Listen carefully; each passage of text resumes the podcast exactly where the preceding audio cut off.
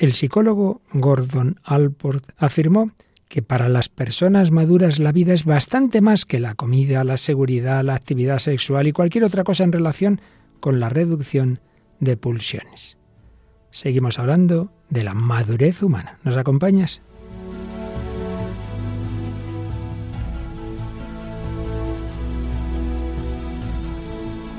El hombre de hoy y Dios, con el padre Luis Fernando de Prada. Un cordialísimo saludo, muy querida familia de Radio María, en este nuevo programa, edición 410 del Hombre de Dios y segundo día que dedicamos a algo hacia lo que queremos tender todos, que nunca llegamos del todo en esta vida, la madurez, la madurez humana, y hablaremos también, cómo no, de la madurez cristiana o santidad. Y de nuevo nos acompaña Paloma Niño. Hola Paloma, bienvenida. Un saludo para Luis Fernando y un saludo a los oyentes. Y a los de aquí y a los de allí. Siempre sabemos que es un programa de los más difundidos en Radio María, emitidos en diversas radios hispanas. Pues un saludo muy cordial a todos vosotros, todos en la búsqueda del ideal humano y cristiano. Y el que aún no ha descubierto ese ideal cristiano, pero es un programa que quiere dialogar con todos y por eso partimos muchas veces de estos temas en un diálogo humano, en un diálogo con la ciencia y la filosofía y particularmente últimamente con la psicología. Y en ese diálogo con los oyentes, pues siempre o con frecuencia tenemos mensajes y algunos de ellos pues que nos animan mucho porque vemos que en efecto un programa que ayuda. Sí, hoy vamos a destacar dos de estos comentarios que en concreto son correos electrónicos y uno de ellos es de Guillermina Rodríguez. Nos decía, quiero deciros que el programa es una maravilla, el padre Luis Fernando y Paloma son una bendición en mi vida, no me pierdo ningún programa. Muchas gracias. Bueno, bueno, personalmente no somos tan maravillosos, pero es Dios el que actúa evidentemente a través del programa. Y hay uno cuya identidad callamos, pero también me parece que es de una mujer. Sí, de una oyente nos dice, toda mi vida he permanecido en estado de alerta y estrés, enfocada en superar todos los retos que me iban apareciendo. Alcanzaba todos mis objetivos, pero esto no me hacía sentir con más paz. Enseguida empezó a retumbar en mi cabeza la frase de Jesús, Venid a mí todos los que estáis cansados y agobiados, que yo os aliviaré y desde entonces no he parado hasta poder alcanzar esa morada segura que Jesús ofrecía. Fue en esa época, hace diez años, cuando descubrí vuestro programa, El hombre de hoy y Dios. ¿Qué supuso y qué supone para mí? Un espacio donde no había juicios, reproches o exigencias, solo comprensión y acogida, vuestro tono de voz suave, cercano y amable, que contrarrestaban mi duro y dañino diálogo interior, me permitió en aquel momento no ponerme a la defensiva y poder descansar un poco hasta de mí misma. Soy la que peor se trataba. Necesitaba que Dios me librara de mí, y durante esa hora lo conseguía. La perspectiva psicológica que aportáis en cada uno de los temas tratados me ayudaba a comprenderme un poco mejor y, como dice Marian Rojas Estapé, comprender es aliviar y entender un poco mejor el funcionamiento de mi mente y las consecuencias del pecado y las heridas me aliviaba muchísimo.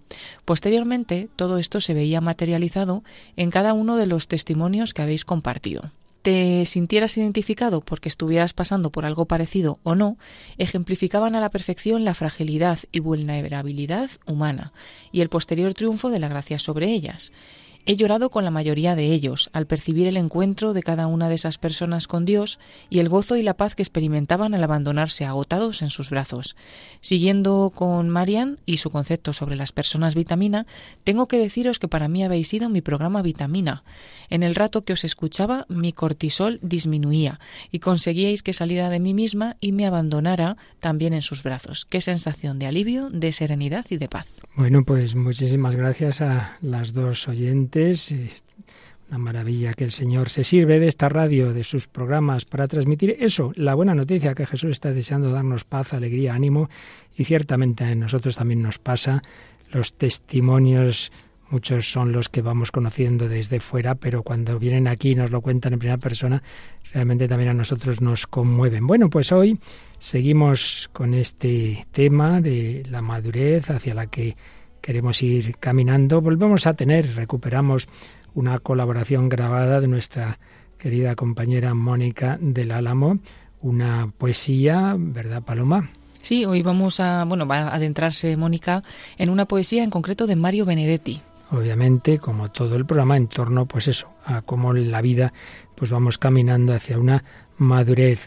Pero Bruce Springsteen, en una de sus, de sus canciones más famosas, tenía un tono un poquito negativo. ¿Qué canción es? Pues es la canción Glory Days, que además tiene una historia personal, ¿no? Una historia real que cuenta en la canción, que luego profundizamos. Exactamente, y seguiremos escuchando cortes de la película que ya traíamos la semana pasada. El indomable Will Hunting. Y si Dios quiere, pues también un testimonio, pues donde vemos las maravillas, estas sí que son muy gordas, que hace el Señor sacando a veces a uno de una pandilla y acabando con él como sacerdote eh, capellán de cárceles, no está mal. Sí, y de él, si podemos, hablaremos del padre Álvaro Sicán, que aunque es nacido en Nicaragua, pues ahora lo tenemos por España. Para terminar, como solemos hacer una canción de algún grupo católico, concretamente de Aincarem, no guardes tu vida. Pues ale, ale, vamos adelante en esta edición 410 del hombre de hoy y Dios.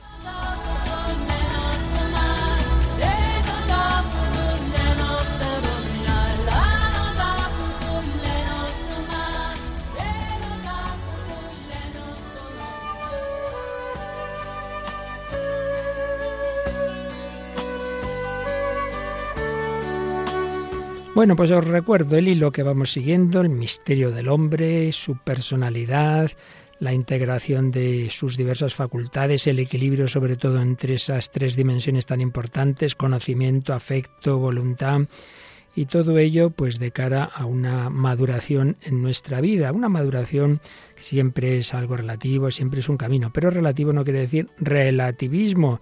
Ya veíamos cómo en este mundo de hoy de la dictadura del relativismo, pues hay pensadores, psicólogos, psiquiatras que dicen, bueno, no nos queda más que la estadística, lo que sea así, lo más habitual, eso es lo normal, y lo que salga de la media, pues eso es lo no normal, con lo cual otro responde, hombre, muy bien, según esa regla de tres, tan anormal es el criminal y el psicópata como el genio y el santo. Pues no, no parece que eso sea un criterio muy adecuado. Otros más sensatos dicen, hombre, lo que pasa es que la psiquiatría, la medicina y la psicología no tienen la última palabra, necesitan criterios que le vengan de otro lado, que le vengan a nivel racional de la filosofía, de la ética, de la antropología y por supuesto a nivel teológico, pues eso, de la teología que nos muestra Dios nuestro Señor cuál es el ideal del hombre, cuál es la verdadera normalidad. Etche homo, ahí tenéis al hombre, como dijo Pilato, mostrando a Jesús al pueblo. Como siempre, estamos partiendo en la primera etapa de nuestros programas, sobre todo de esa dimensión humana en diálogo, sobre todo con la psicología, pero también ya indicábamos que cuando lleguemos, pero ya lo tengámoslo en cuenta, no podemos olvidar factores y datos que nos dice nuestra fe que intervienen en, en toda comprensión del tema. Por un lado, el pecado original, eso de una madurez perfecta, pues los mismos psicólogos que hablan de esa maduración tienen que reconocer que las personas más maduras que han conocido no dejan de tener serias debilidades. Eso hay que tenerlo en cuenta. Y también que solo con la gracia de Dios llegamos al pleno ideal que en cristiano llamamos santidad. Pero todo esto ya hablaremos con más calma. De momento estábamos en ese terreno de conocer un poquito que han dicho los mejores psicólogos y otros pensadores sobre esto de la madurez. ¿Por qué? Y una de las dimensiones de este programa, desde que empezó hace ya más de 10 años, es ver lo verdadero y, y bueno y bello que hay en todo pensamiento. No hay nada tan falso que no tenga algo o mucho o mucho de verdadero. Y eso mismo buscamos siempre en la música, en el cine, en la literatura, porque sí, el hombre tantas veces se equivoca, pero no deja de ser imagen y semejanza de Dios y el Espíritu Santo está por ahí y a todos nos quiere iluminar. Por eso vamos intentando aprender de todo el mundo. Y concretamente hablábamos de algunos criterios, en general muy aceptables o incluso muy, muy interesantes que habían señalado algunos psicólogos o psiquiatras sobre la madurez humana. Y nos quedábamos precisamente, y es lo que por donde vamos a empezar ahora, en qué criterios daba Abraham Maslow. Ya habíamos citado alguna idea que decía él de que reconocía de que a pesar de él tener un planteamiento antropológico muy optimista, él no cree para nada en lo que nosotros creemos del pecado original, y a pesar de todo tenía que reconocer que no hay nadie en este mundo que no tenga serios defectos, pero Nos fijamos hoy en qué criterios daba, qué, qué aspectos consideraba él como importantes para una persona madura o, como él decía, autorrealizada. Y bueno, con matices en alguno de ellos que señalaremos, creo que nos pueden resultar interesantes para todos, siempre en ese sentido, no de agobiarnos, de decir, uy, qué lejos estoy de eso, sino en el sentido, bueno, hay que intentar ir trabajando en esa dirección. Bueno, pues eran muchos los criterios que señalaba. En primer lugar, percepción pues eficaz de, la realidad y relaciones fáciles con, con ella. Claro, una persona madura pues juzga con, precisión las situaciones, las personas, no, no tienen miedo así en principio de, lo desconocido, no demuestran eh, una necesidad eh, catastrófica de, de, certeza, de seguridad, porque a saber, todo puede ir mal, se me puede caer esta casa encima, este, este médico a lo mejor me engaña, hombre, mm, pues a veces puede ser, pero, pero en principio pues no tener esas, esas distorsiones negativas. En segundo lugar, la aceptación de uno mismo, de los demás y de la naturaleza, de la vida. Hay que partir de la aceptación, luego habrá que ir mejorando, claro que sí, estamos de acuerdo.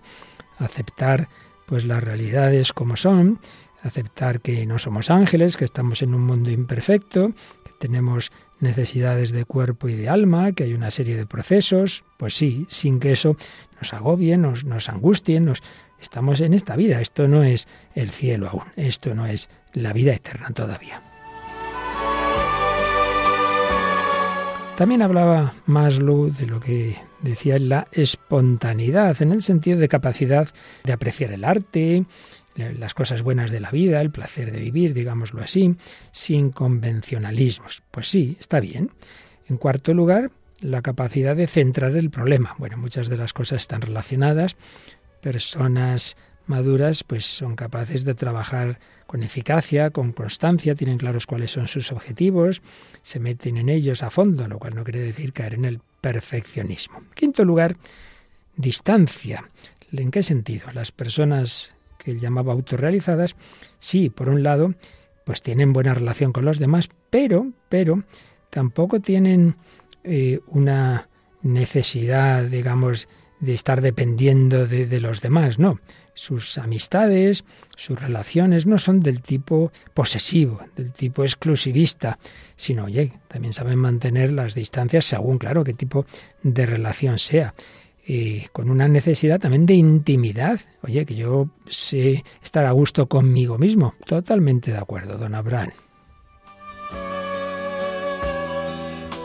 Y en relación con esa distancia, pues también la capacidad de tomar distancia respecto a los ídolos de la cultura del momento y no dejarse condicionar por críticas o por adulaciones, pues también estamos de acuerdo.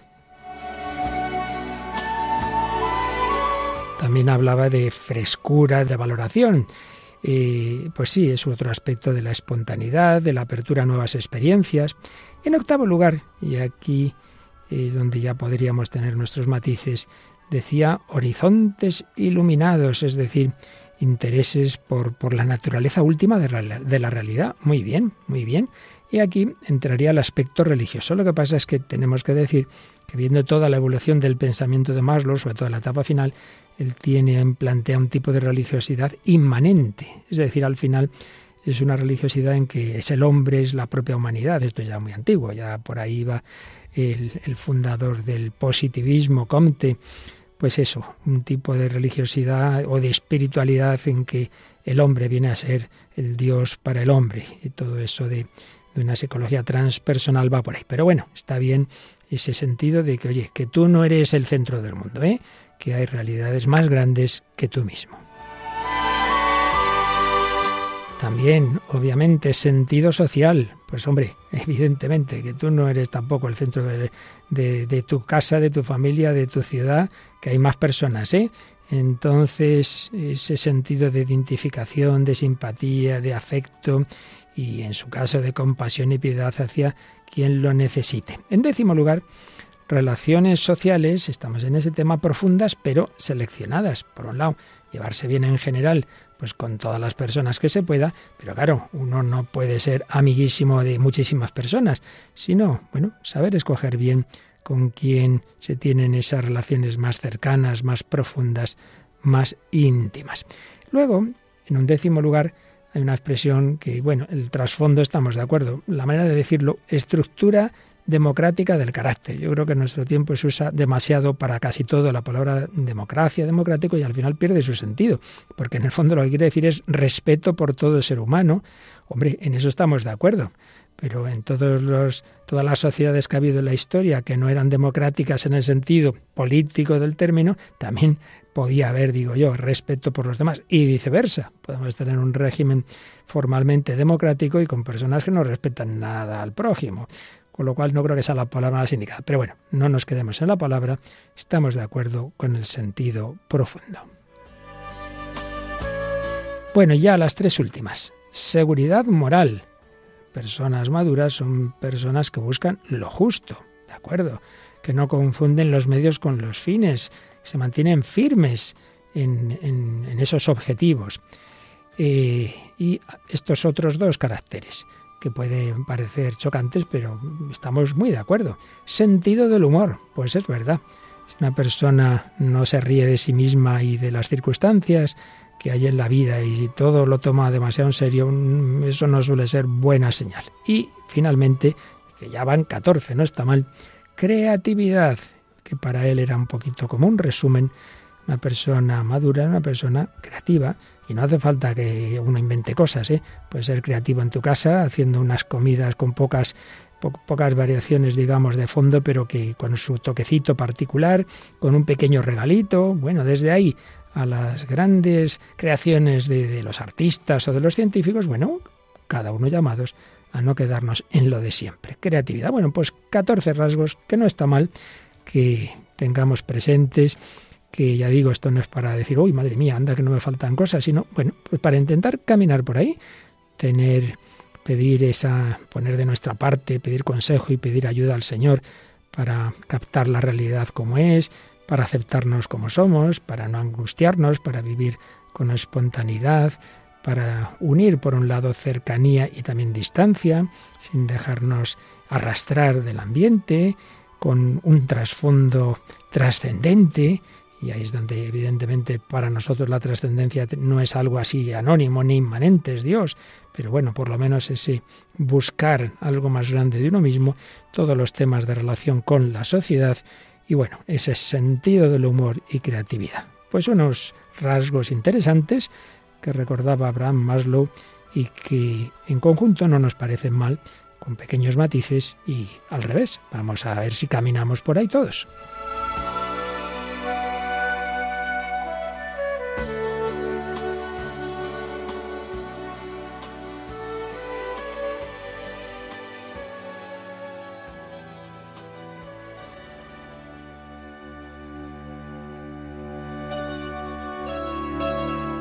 Bueno, Paloma, tú te acuerdo que eres futbolera, te acordarás de cuántas eh, casillas tiene una quiniela futbolística, ¿verdad? Pues no te creas, porque no me lo puedo creer. Aunque soy muy futbolera, soy, soy poco de quinielas. Es que eso era más del tiempo de mi abuelo que hacía siempre su quiniela. Pues eran 14. Ah, 14. Estaba dudando, ¿eh? Luego se añadió lo que se llamaba el pleno al 15 y tal. Ahora mismo, si tengo que reconocer, no sé cómo está ese tema, porque yo ya no, esto ya no me fijo mucho, pero sí en mi adolescencia y niñez que era muy futbolero y teníamos distintas aficiones, mi abuelo, mi padre y un servidor, y entonces, bueno, pues sí, sí, 14. Bueno, lo digo porque los rasgos que nos ha dicho Marlo son 14, ya está bien, ¿eh? Ya está bien, o sea, que nadie se agobie y dice, uy, me falta. No es que, hijo, la, la quiniela completa es muy, muy difícil, ¿verdad? Sí, sí, pero bueno, si se tiene ya la mitad por lo menos. Hombre, ya, pues no, no vamos mal, no vamos mal. Bueno, de hecho, precisamente el sentido del humor también tiene que le servirle a uno para decir, uy, madre mía, en tal tema qué mal estoy. Bueno, bueno pero por lo menos el darse cuenta, el reconocerlo, uy, eso es mucho, ¿eh? Que lo peor en este mundo es que uno se creía todo perfectito y no le puedes decir nada. Eso es lo peor.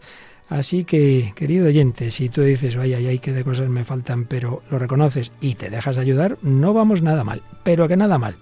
Bueno, y nada mal va nuestra queridísima Mónica del Álamo. Bueno, va mal en el sentido que la pobre tiene muchísimo trabajo y muchas veces no puede mandarnos la colaboración literaria como le gustaría, pero esta vez la pobre ha hecho un esfuerzo y aquí tenemos, nos va en este contexto de, lo que es el ser humano y lo que es su lucha por ir madurando y creciendo, nos trae una reflexión sobre Mario Benedetti, así que vamos a escucharlo.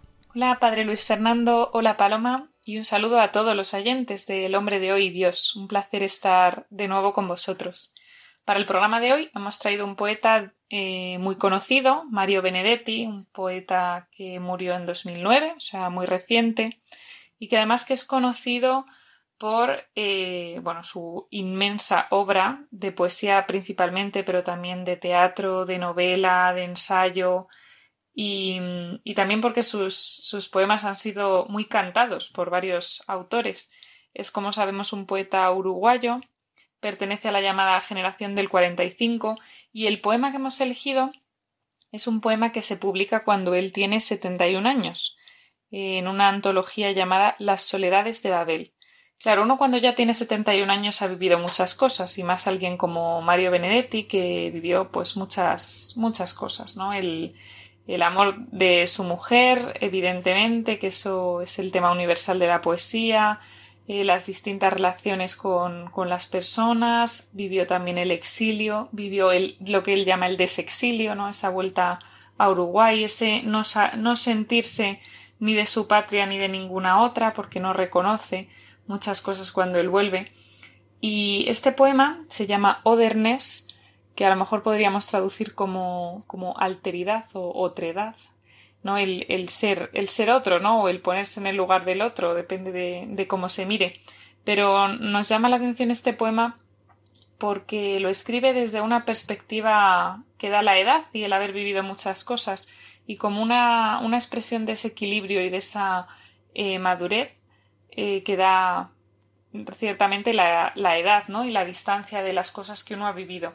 En este caso es una reflexión sobre su propia obra y sobre lo que otros le han dicho que tenía que ser y lo que él con esta distancia del tiempo pues piensa que tenía que ser. Escuchamos el poema. Dice siempre me aconsejaron que escribiera distinto, que no sintiera emoción, sino pazos, que mi cristal no fuera transparente, sino prolijamente esmerilado, y sobre todo que si hablaba del mar no nombrara la sal. Siempre me aconsejaron que fuera otro, y hasta me sugirieron que tenía notorias cualidades para serlo. Por eso mi futuro estaba en la otredad. El único problema ha sido siempre mi tozudez congénita. Neciamente no quería ser otro, por lo tanto continué siendo el mismo. Otros sí digo, me enseñaron, después que la verdad era más bien tediosa, el amor cursi y combustible, la decencia bastarda y obsoleta. Siempre me instaron a que fuera otro, pero mi terquedad es infinita. Creo además que si algún día me propusiera ser asiduamente otro, se notaría tanto la impostura que podría morir de falso crup, o falsa alarma u otras falsías. Es posible asimismo que esos buenos propósitos sean sólo larvadas formas del desamor, ya que exigir a otro que sea otro, en verdad es negarle su otredad más genuina, como es la ilusión de sentirse uno mismo. Siempre me aconsejaron que escribiera distinto, pero he decidido desalentar, humilde y cautelosamente, a mis mentores. En consecuencia, seguiré escribiendo igual a mí, o sea, de un modo obvio, irónico terrestre, rutinario, tristón, desangelado, por otros adjetivos se ruega consultar críticas de los últimos treinta años. Y eso tal vez ocurra porque no sé ser otro, que ese otro que soy para los otros. Como vemos con estos juegos de palabras, pues en el fondo Mario Benedetti hace una reflexión de cosas que le han criticado a lo largo del tiempo y que él con la distancia ve que no tiene que ser eso. Es verdad que uno quizá cuando es joven o cuando empieza a escribir o incluso cuando va adquiriendo fama, pues quizá tiene muchas críticas sobre lo que uno debería ser y bueno, pues uno también debe dejarse aconsejar, pero en el fondo en esto que es tan personal, ¿no? Como, como el arte, pues él trata de explicar aquí, ¿no? Que él sentía que tenía, que hay algo de, de su esencia que no podía cambiar, que tenía que mantener, incluso aunque no estuviera de moda, no estuviera recomendado. Y al final, pues, pues el arte es, tiene una marcada subjetividad, pero que al final también es lo que hace ser original. Entonces, bueno, yo creo que aquí explica esta, esta madurez que da, que da la, la distancia, el, la reflexión. Y luego tiene pues versos tremendamente curiosos, ¿no? Que, que hacen pensar porque habla de, de, que ser uno mismo es, es también como un privilegio, ¿no? Y un, y un recorrido que hay que, que hay que hacer hasta llegar a uno mismo.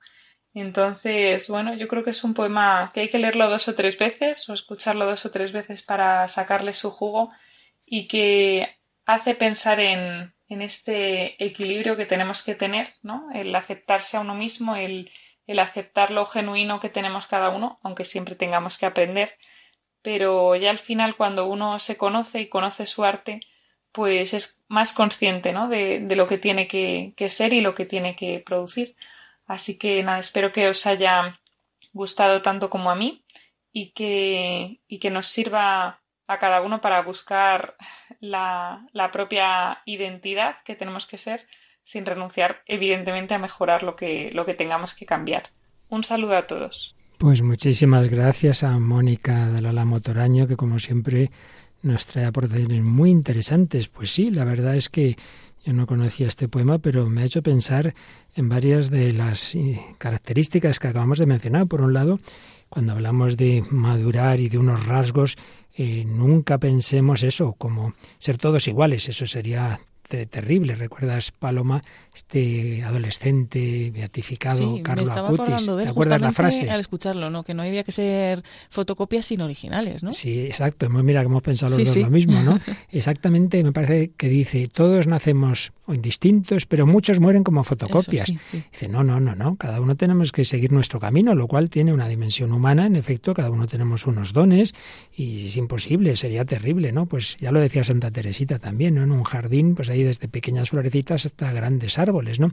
Pero también en el nivel de la santidad, como ya hablaremos cuando lleguemos a ello. No hay dos santos iguales. El Señor va llevándonos a cada uno por un camino. Por un lado, eh, aparece en este poema pues esa aceptación de uno mismo, la identidad con uno mismo, pero también no dejarse eh, llevar, o sea, una relación correcta con la sociedad, aprender de todos, pero como bien nos ha señalado Mónica, abrirse a lo que digan los demás no quiere decir, ay, sí, sí, no sea que me critiquen, entonces ya, ya no voy a ser yo mismo. No, no, no, no. Si tú crees que lo que te dicen no, no va con tu manera de, de hacer tu arte, pues no, pues no tienes por qué cambiar si no hay un motivo objetivo. Pues muchas gracias por esta colaboración. Como bien nos ha dicho Mónica, habrá que volverla a oír, y para eso tenemos el podcast, de volver a escuchar esta, esta aportación de Mónica con este poema de Mario Benedetti. Bueno, pues de la literatura nos vamos a la música y nos vamos al boss, al boss, al, al, amo, al jefe, madre mía. Aunque ya esté en una etapa pues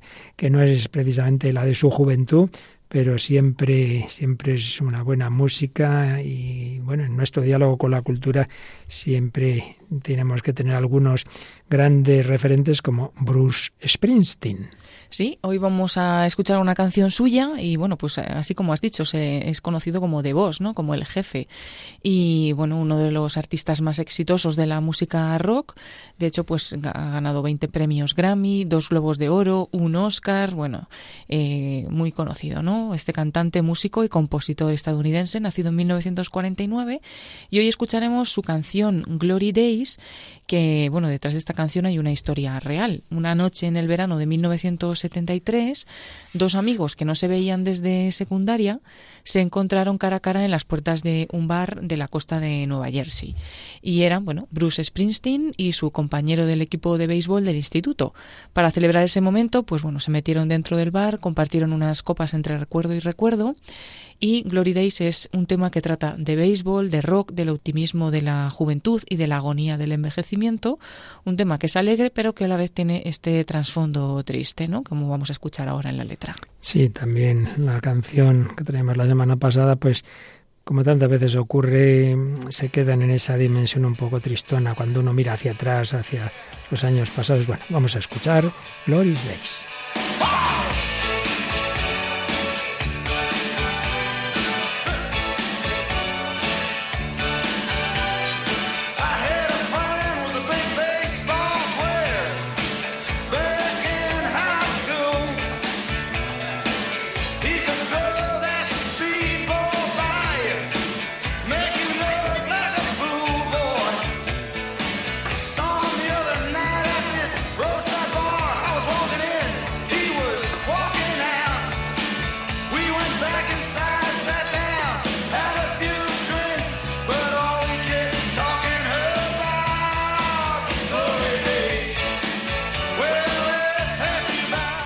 Pues sí, al principio de la canción aparece la historia en la que se inspiró. Tenía un amigo que era un gran jugador de béisbol en la escuela secundaria. Podía lanzar esa bola rápida, hacerte parecer a ti un chico tonto.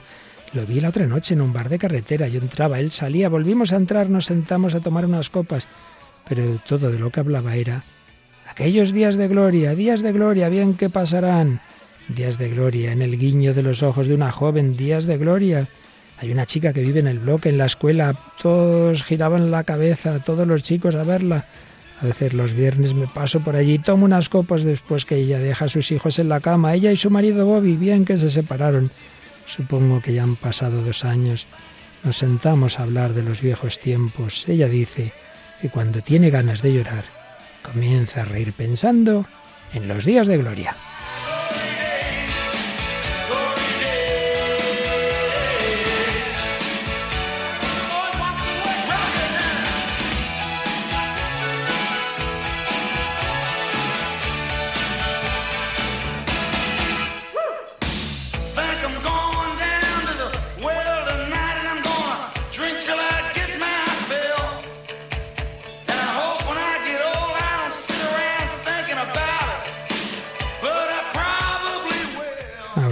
Que voy a bajar al pozo esta noche, voy a beber hasta saciarme y espero que cuando envejezca no me sienta a pensar en ello, pero probablemente lo haga.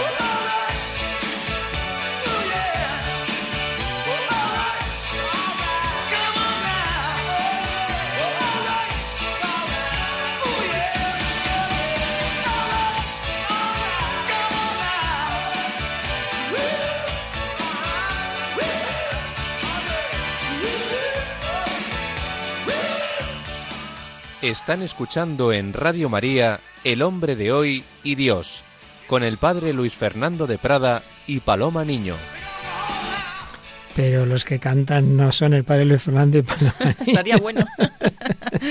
es Bruce Springsteen y su grupo Glory Days. Bueno, movidita la canción, pero ya veis, como pasa tantas veces en lo meramente humano, al final queda la nostalgia, queda la tristeza, queda un recordar ahí aquellos días, ay cuando éramos jóvenes, bueno, bueno, hay que mirar hacia adelante, ya lo iremos viendo. Bueno, pues seguimos, seguimos nuestro recorrido, nuestro diálogo con nuestro mundo y de la literatura y de la música nos vamos al cine y seguimos con una película que empezábamos a escuchar ya un famoso corte la semana pasada y hoy otro. Vamos a ver de qué hablamos. Pues hablamos de la película El indomable Will Hunting, esta película de 1997, eh, realizada en Estados Unidos, que bueno, el guion es de Matt Damon y Ben Affleck, que además mm, son actores ¿no? principales de esta película, junto con Robin Williams.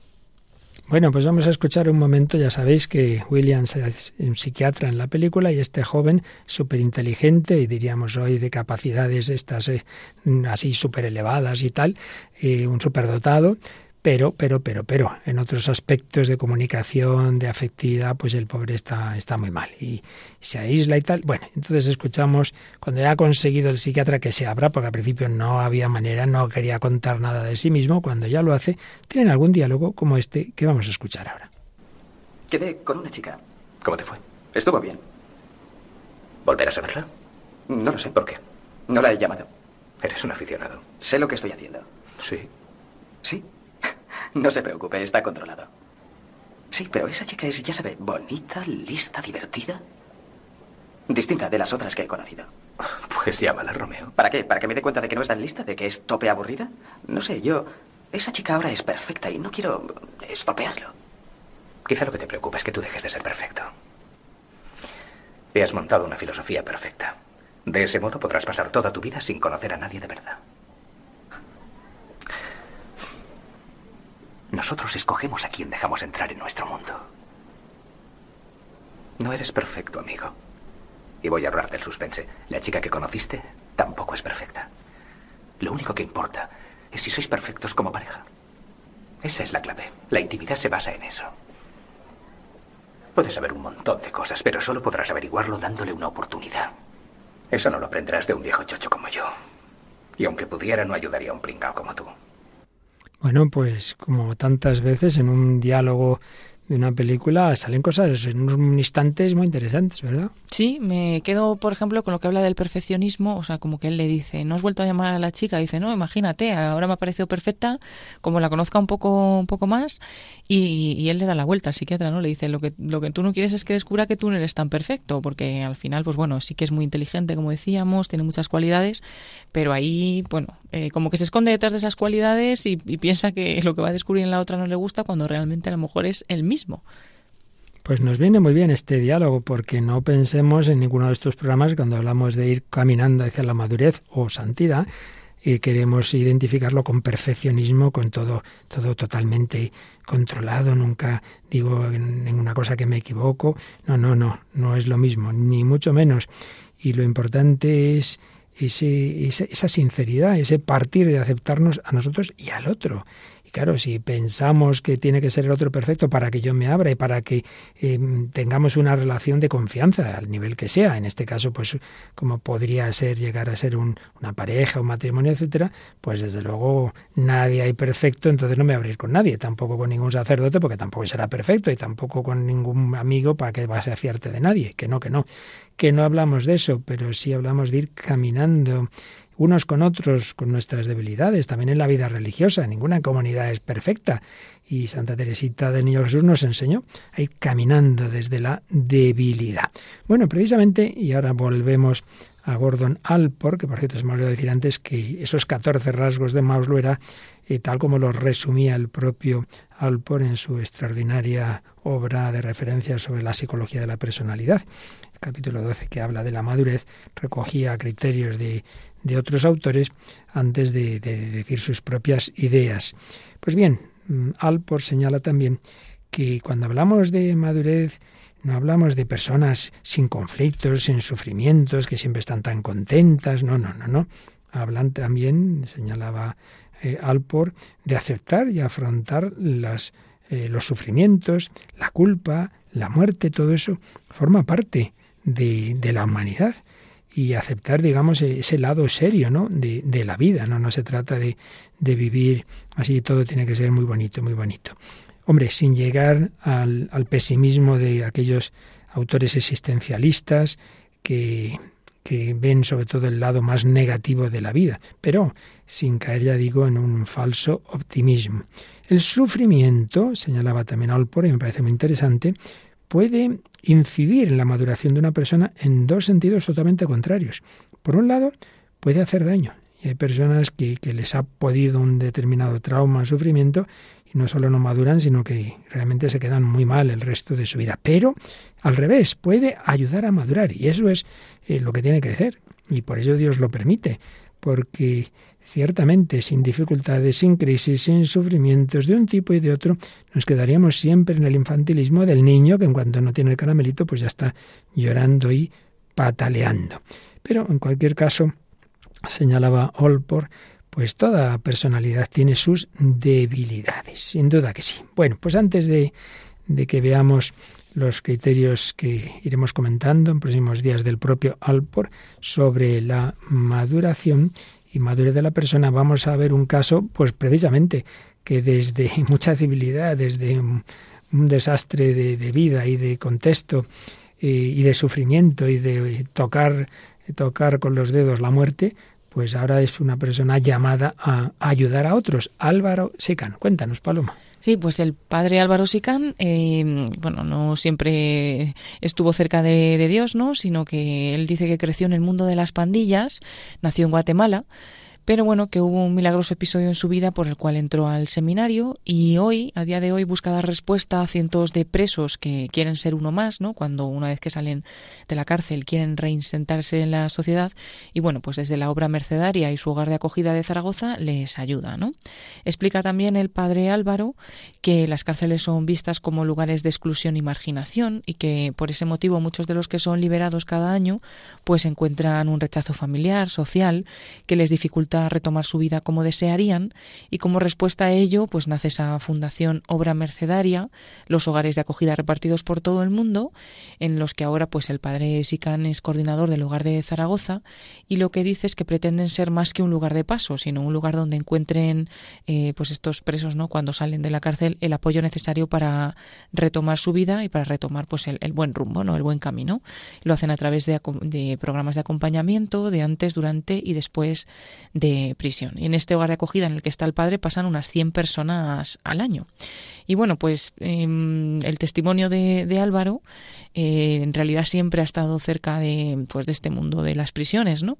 Desde su infancia prácticamente. Nació en 1983 en Guatemala y desde los siete años ya estaba introducido dentro de este mundo de las pandillas, ¿no? Eh, no tardó en ver cómo sus amigos eran asesinados, algunos se suicidaban o incluso pues algunos entraban en la cárcel dice que durante muchos años que algunos tantos que todavía continúan en prisión no de algunos de estos amigos. Dice que eran cuatro hermanos tres chicas y, y, él y bueno pues que mientras las niñas jugaban a las muñecas pues él como que no tenía ahí su sitio y buscó su sitio en la calle. Acabó metido en ese mundo de las pandillas y aprendió cosas que no tenía que ver a esa edad y bueno, pues tras ver cómo estos amigos caían uno tras otro, un día le recomendaron que visitase una iglesia y él se preguntó realmente por el sentido de su propia vida que estaba destruida desde la infancia, ¿no? Le contó a un sacerdote toda su historia y sus experiencias y bueno, pues le dijeron que fuera a su parroquia que casualmente era una iglesia de los mercedarios. Entonces dice él que sucedió el gran milagro en su vida porque con 19 años, de repente un día, dice que se sintió llamado por Dios y que entregó su vida a Cristo para ingresar en el seminario. No cuenta mucho ¿no? La, historia, pero como que cambió totalmente porque dice que de repente vio las dos caras de la moneda. ¿no? Había visto la parte de fuera, el mundo de las pandillas, la autodestrucción, las drogas, la muerte, y por otro lado el campo de trabajo que quiere ayudar precisamente a estas personas que están metidas en las drogas, en la muerte, etcétera, etcétera y desde entonces la prisión adquirió un doble sentido para él, ya no era solo un lugar de castigo, sino que también podía ser un foco de perdón donde ayudar a los demás a encontrar el sentido de la vida como él mismo lo había encontrado. Nos dice así, nuestra misión, habla de los mercedarios, desde el principio es la prisión. Desde que nos formamos nos metemos en esto. En Guatemala ya visitábamos las prisiones de mi país. Después en El Salvador estuvimos con las prisiones y dos hogares de prevención. Después me mandaron a Mozambique y allí estuve encargado de dos prisiones más. Y luego ya me mandaron para acá, para España, Zaragoza, para seguir trabajando en prisiones. Esto es lo que él nos cuenta.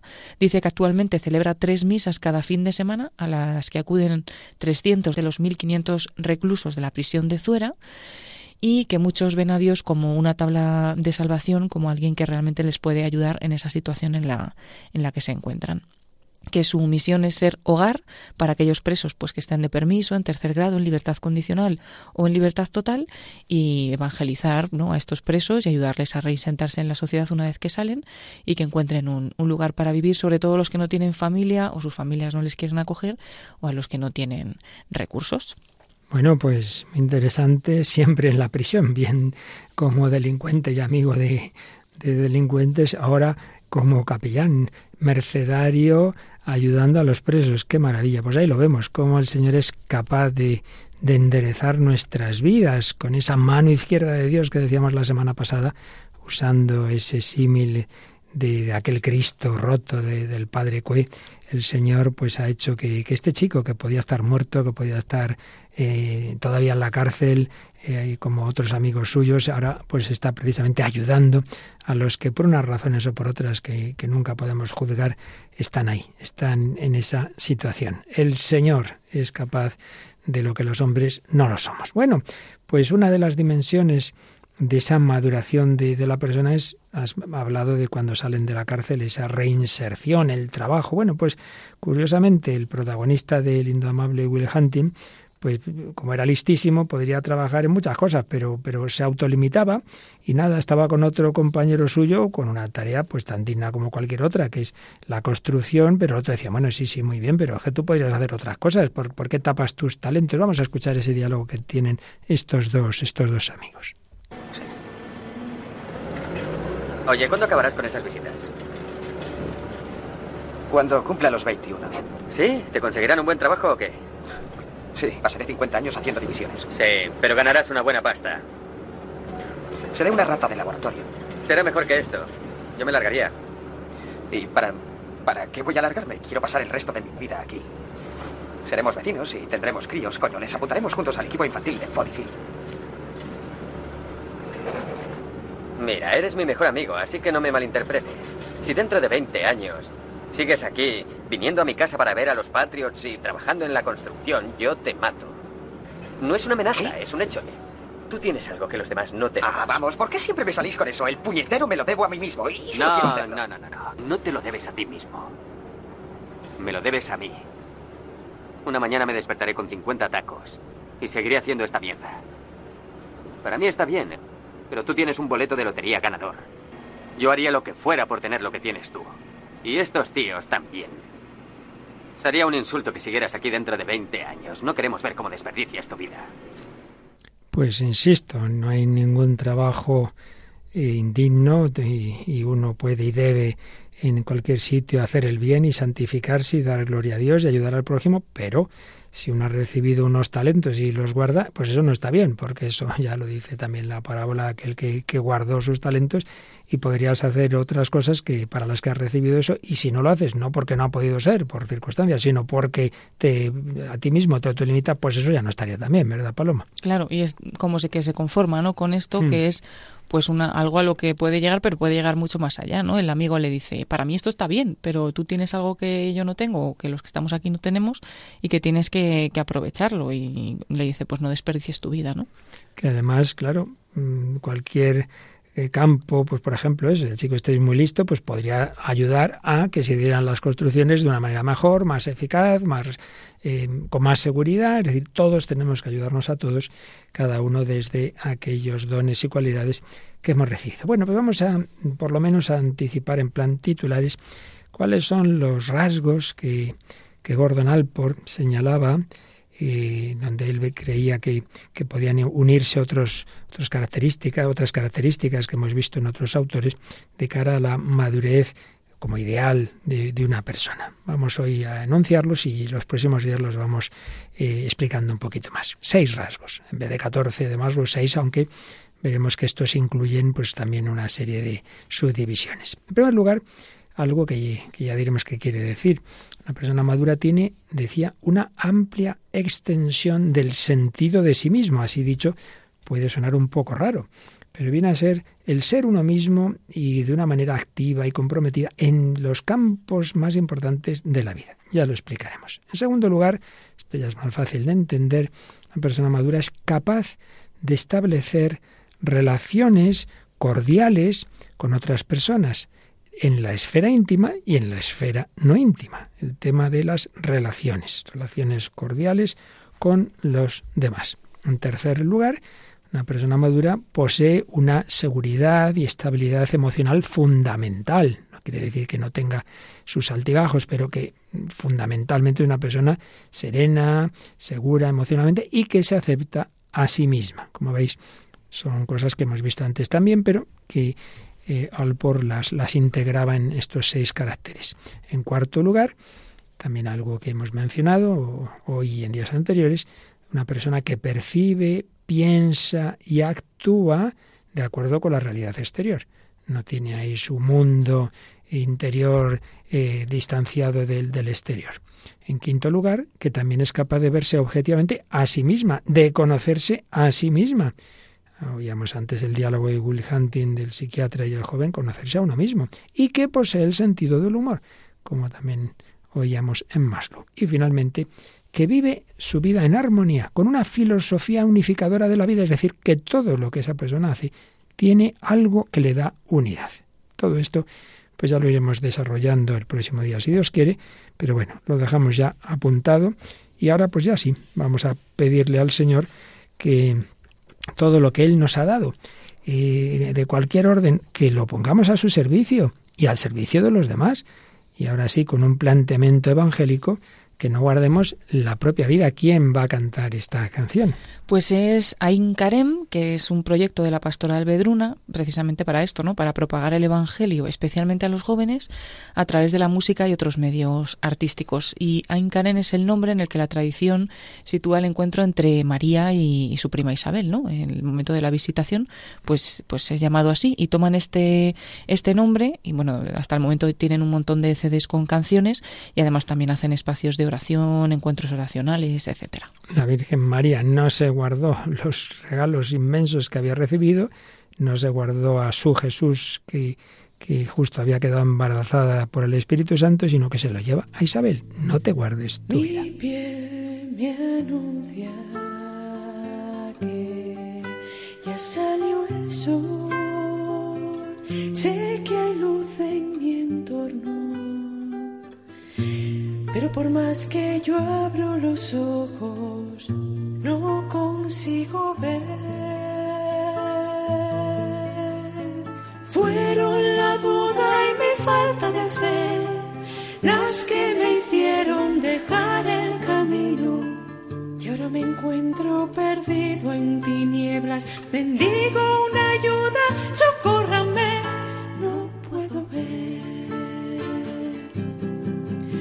Jesús, hijo de David, ten compasión de mí. Jesús, Jesús, hijo de David, ten compasión de mí. ¿Qué quieres que te haga? Maestro, que pueda ver. Jesús, de David, ten compasión de mí. Jesús, hijo de David, ten compasión de mí.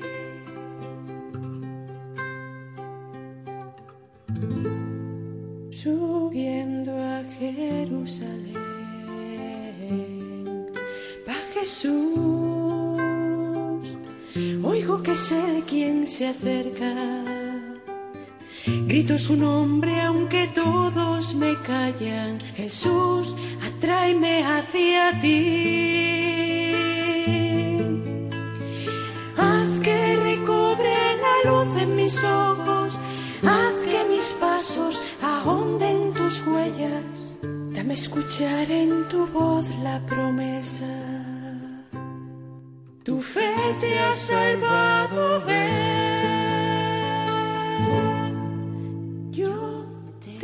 Seguiré.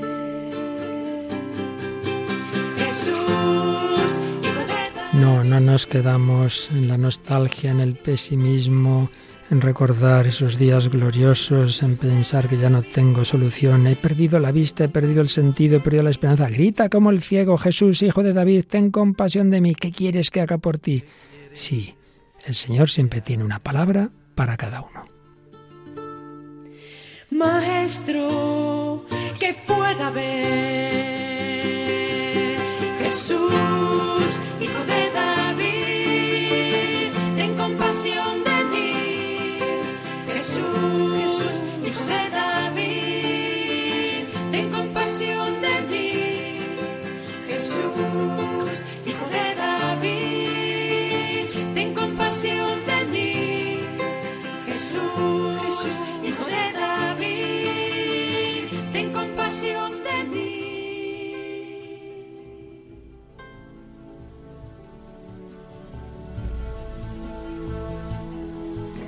Pues sí, como nos decía el Evangelio del pasado domingo, Jesús, ten compasión de mí. Y luego Jesús le curó y siguió, siguió a Cristo por el camino hacia Jerusalén, donde Jesús iba a sufrir y iba a morir, sí, pero también a resucitar. Es el camino de Cristo hacia su plenitud como redentor. Bueno, y nosotros queremos ir detrás de él. Y si tú todavía no lo conoces, querido oyente, pues busca, busca, buscad y encontraréis. Y también vamos a seguir buscando en las ondas de Radio María a continuación a través de la música sagrada, ¿verdad, Paloma? Sí, porque llega el programa Música de Dios que dirige el padre Eusebio Guindano. Y como siempre os agradecemos mucho esos mensajes como esos correos que hemos leído hoy y recordamos los modos de comunicación con el programa. Pues bien, a través de ese correo electrónico, el hombre de hoy y Dios arroba radiomaria.es o también esperamos vuestros comentarios o mensajes directos a través de la página de Facebook que la encontraréis fácilmente en esta red social por el nombre del programa, el hombre de hoy y Dios. Y si queréis escuchar los 409 programas anteriores o al menos algunos de ellos, recordad que están todos en la web de Radio María en el podcast de este programa o que también podéis solicitar los DVDs o pendrives que queráis con esa recopilación de toda esta búsqueda desde el corazón del hombre al corazón de Dios. Bueno, pues desde los corazones de los aquí presentes, Paloma Niño y un servidor, para Luis Fernando de Prada, los mejores deseos y la petición al Señor de su bendición. Y hasta el próximo programa, si Él quiere.